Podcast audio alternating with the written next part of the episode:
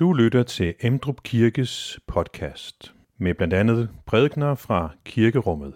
Du kan læse mere om Emdrup Kirke på emdrupkirke.dk.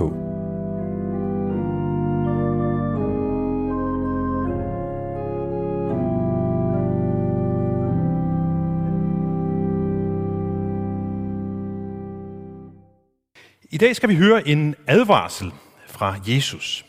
Vi skal tage os i agt. Der er noget, vi skal passe på. Når vi kører ud i, i trafikken, så er der nogle gange en masse skilte, der siger, pas på, der er noget forud.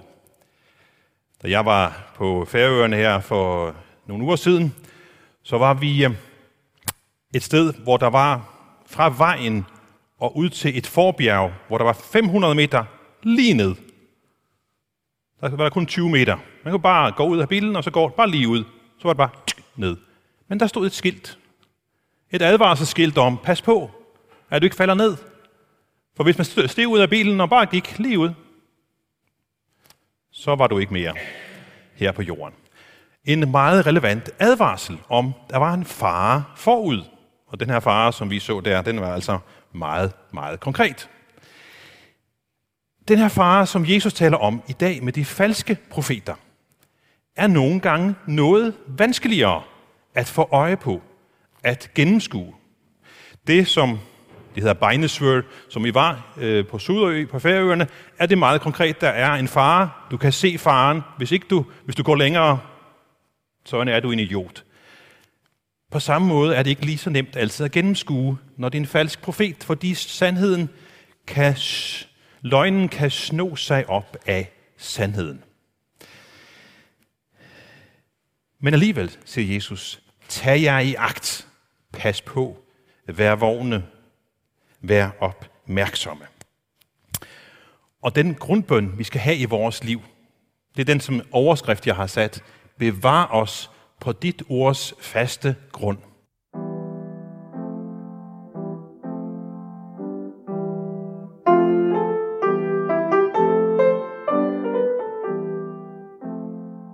Jesus sagde, Tag jer i agt for de falske profeter, der kommer til jer i forklæder, men indeni er glupske ulve. Hvor deres frugter kan I kende dem. Klukker man druer af tjørn, eller fiender og tisler. Sådan bærer et hvert godt træ gode frugter, og det dårlige træ dårlige frugter. Et godt træ kan ikke bære dårlige frugter, og et dårligt træ kan ikke bære gode frugter. Et hvert træ, som ikke bærer god frugt, hugges om og kastes i ilden. I kan altså kende dem på deres frugter. Ikke en hver, som siger, Herre, Herre til mig, skal komme ind i himmeriget, men kun den, der gør min himmelske faders vilje. Amen.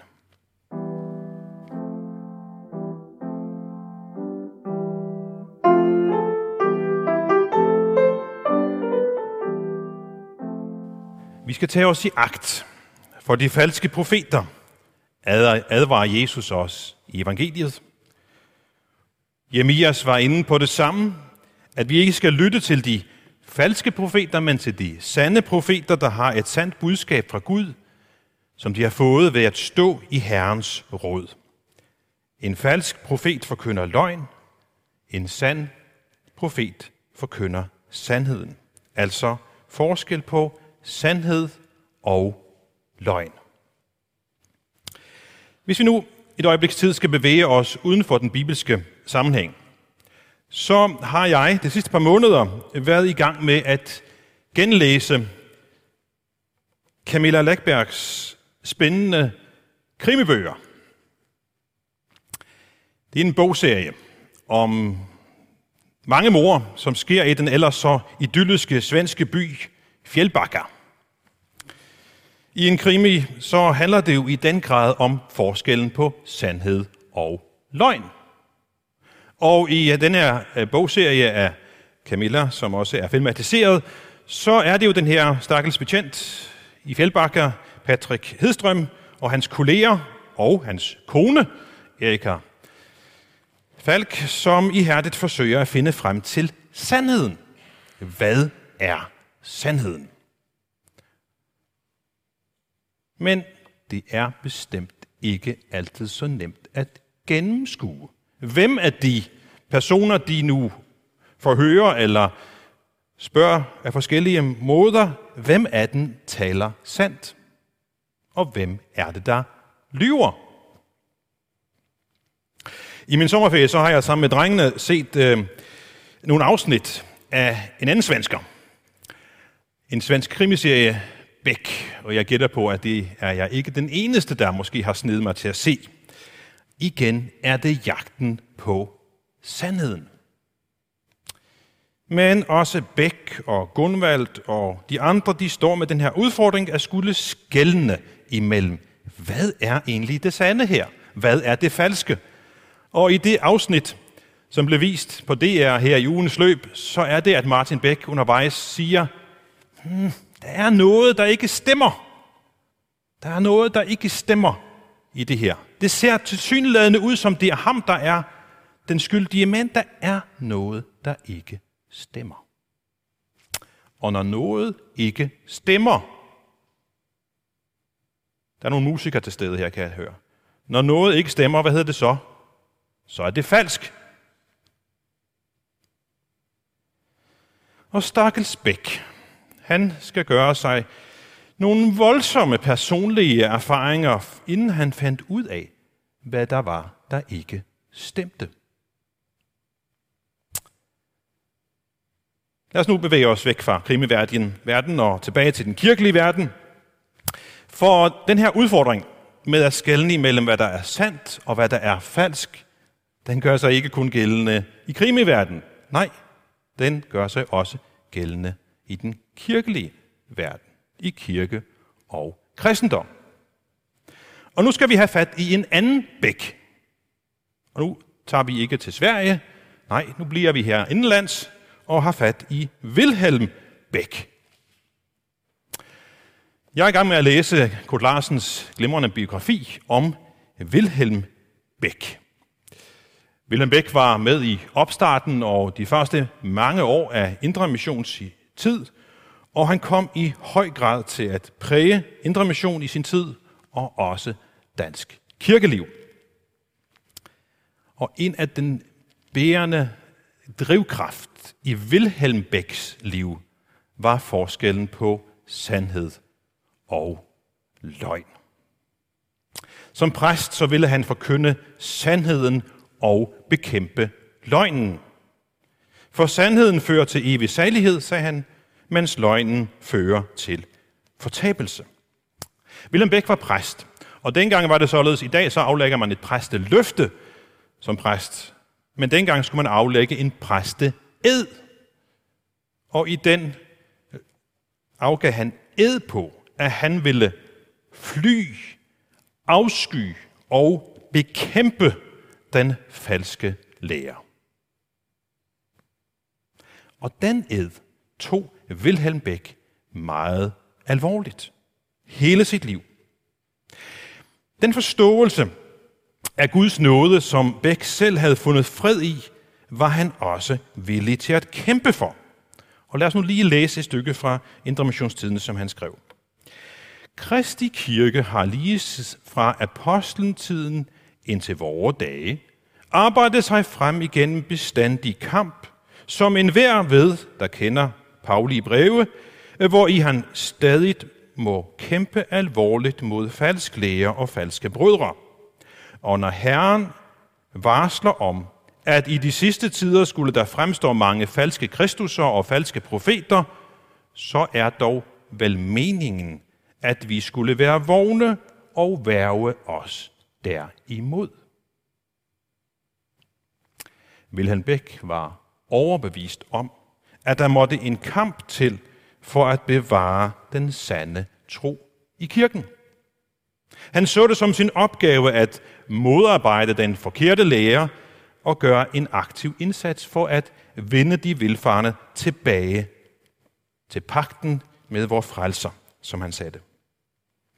Sandhed og løgn, det er ikke lige meget. Men så stiller de også i udfordringen, hvad er så hvad? For Martin Beck i krimiserien, så handler det om at finde frem til sandheden om, hvem der er den skyldige, og hvem der er den uskyldige. For Wilhelm Beck gør forskellen på sandhed og løgn en evighedsforskel. For Martin Beck gør forskellen det, om en bliver fængslet eller ej. Ja, ikke hele livet nødvendigvis. Men sandhed og løgn for Wilhelm Beck, det er ikke bare her i livet, men for altid. En evighedsforskel. Når vi godt kan høre, at der er en præst, som har et synspunkt, og en anden præst, som har et meget anderledes synspunkt i den samme kirke, i det samme folkekirke eller andre kirker, eller hvor vi nu er henne, så kan vi komme i tvivl og tænke, er det ham eller ham der, jeg skal følge? Hvad er det nu, jeg skal tro og mene? Hvem er den, der taler, hvem taler sandt her? Og så har vi lyst til at opgive og sige, åh, oh, det, det, det, må, det må være lige så godt, det som han siger, og det som han siger, eller øh, dem derovre, det kan da ikke gøre den store forskel. Men så ser Jesus, kigger os indtrængende i øjnene og siger til os, i skal tage jer i agt for de falske profeter. Det er ikke lige meget, om I lytter til sandheden eller løgnen, for troen kommer jo af det, som høres. Og det, vi bygger vores liv på, det kommer af det, vi lader få indflydelse på vores liv. Igen vores ører, igen vores øjne. Det, vi oplever, det er det, der præger os. Og nogle gange så kan det være enkelt at skælde og sige, ah, det der, det stemmer overhovedet ikke med Bibelen. Men det der, mm, det er lidt svært at gennemskue. Fordi det falske kan se sandt ud.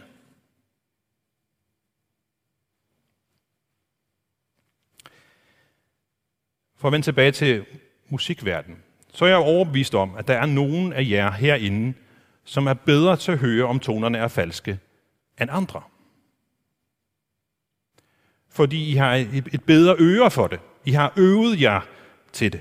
Så jeg gætter på, at der er altså meget stor forskel på os. Hvis der kan stå et kor og sang her, så vil nogle af jer måske kunne gennemskue, ah, der er nogle toner, der ikke er helt rene, og andre vil slet ikke høre forskel. Så det gælder om at være opmærksom. For vi kan tage det her billede med, at løgnen kan ligesom sno sig op af sandheden. Vi må ikke lade os snyde af en løgn, der ser sand ud. Og derfor skal vi være vågne og opmærksomme over for det, vi lægger øre til, det som vi ser på, det som vi tager til os, det som vi vælger at leve og dø på. Og Bibelen hævder frimodigt, at sandheden ikke er lige meget, og at sandheden findes, for Gud har selv åbenbaret den for os. Og hvis vi skal tage fat i essensen af Guds sandhed, så er det, at han ikke har opgivet os mennesker. Selvom vi med de første mennesker har vendt ham ryggen, så satser han alt på at finde os og gøre os til sine børn igen. Det er også derfor, han har givet os det dobbelte grundbud, kan vi kalde det, at vi skal elske ham med hele os, og vi skal elske vores næste som os selv. Det er også derfor, han har givet os de 10 konkrete vejledninger til livets vigtigste områder, hvor Guds kærlighed til os bliver konkret. Og det var derfor, han sendte sin søn, som kaldte sig for vejen, sandheden og livet. Han kom for at redde os, for at vise os sandheden om, hvem Gud er. Og i midten af den redningsaktion, der står der et tomt kors og en tom grav. Og sandheden er, at det er det, vi er henvist til, at stole på. Guds søn som den eneste, der kan befri os. Og når han har befriet os, så skal vi i tillid til ham stille vort liv til rådighed for ham, i tjeneste for ham og vores medmennesker. Og det skal vi gøre her i livet, og på den måde så rejser vi fremad med den evige herlighed i sigte. Det er ligesom essensen i Guds budskab til os. Den her sandhed, som Gud har åbenbaret i sit ord og gennem sine handlinger, og vi ved altså godt besked. Og derfor gælder det om at leve med, med dagens overskrift som grundbøn i vores liv. Bevar os på det. Bevar os på dit ords faste grund. Men så er det den her falskhed. Den kan sno sig, ligesom slangen i Edens have. Falskheden kan sno sig op af sandheden. Det kan være i form af en lille skjult løgn, eller en lille drejning af budskabet, sådan at det ikke bliver, som Gud ønskede det. Guds modstander, han er far til al løgn, og hans mål er at ødelægge. Også den redningssektion, som Gud åbenbarede for ham og alle mennesker i Edens have, at djævelens hoved en dag vil blive knust. Og vi ved, at Guds modstander har allerede fået sit banesår på korset, men indtil Guds søn kommer tilbage, så prøver han af alle kræfter, om han ikke han kan få lov til at ødelægge. Han prøver at snige sig ind på forkyndelsen af det kristne budskab. Han prøver på at få ødelagt Guds plan med os. Han prøver på at få indflydelse på forkynderne, så forkyndelsen bliver anderledes, end Gud havde tænkt sig. Og problemet er, at ofte er det ikke lige til at se, hvis ikke man lige ved det. Jesus siger, de falske profeter, de kommer til jer i skrigende gule klæder, så I alle sammen kan se, at det er det, de er. Nej, det siger Jesus slet ikke. Han siger, at de kommer i forklæder. Og så er det et billede på, at de er helt uskyldige af udseende. Det kan altså handle om milde og veltalende og interessante og dygtige forkyndere, men indeni er der noget grundlæggende galt, siger Jesus. De glupske ulve. Forkyndelsen den styrer i retning af den samme tilsyneladende uskyldige, men dog så ødelæggende, det ødelæggende spørgsmål, som Guds modstander fik held med at så i de første menneskers hjerte, nemlig spørgsmålet, mon Gud virkelig har sagt. Altså, man så tvivl om Guds ord. Jeremias altså, han formulerer det på en lidt anden måde ved at sige, at de falske profeter de forkynder ud af deres eget hjerte, og ikke fra Guds mund. Så indholdet er ikke præget af, at man har søgt Herrens råd, men mere af, jo, jeg føler af, at, eller jeg synes, at. Måske er det præget af, at man tiger stille om det, hvor Guds bud er helt tydelige, men bakker måske ændrer folk op i, at Gud nok skal være med dem, selvom de ikke gider at lytte til hans ord og adlyde ham. Den falske tale kan berolige, hvor den burde for urolige, og siger, at Gud er jo god, så han skal nok tage imod dig, selvom du ikke tror på ham. Den falske tale kan også ødelægge hvilen i tilliden til Guds, Guds nåde, ved mere eller mindre at få os til at tro, at vi skal gøre os fortjent til himlen.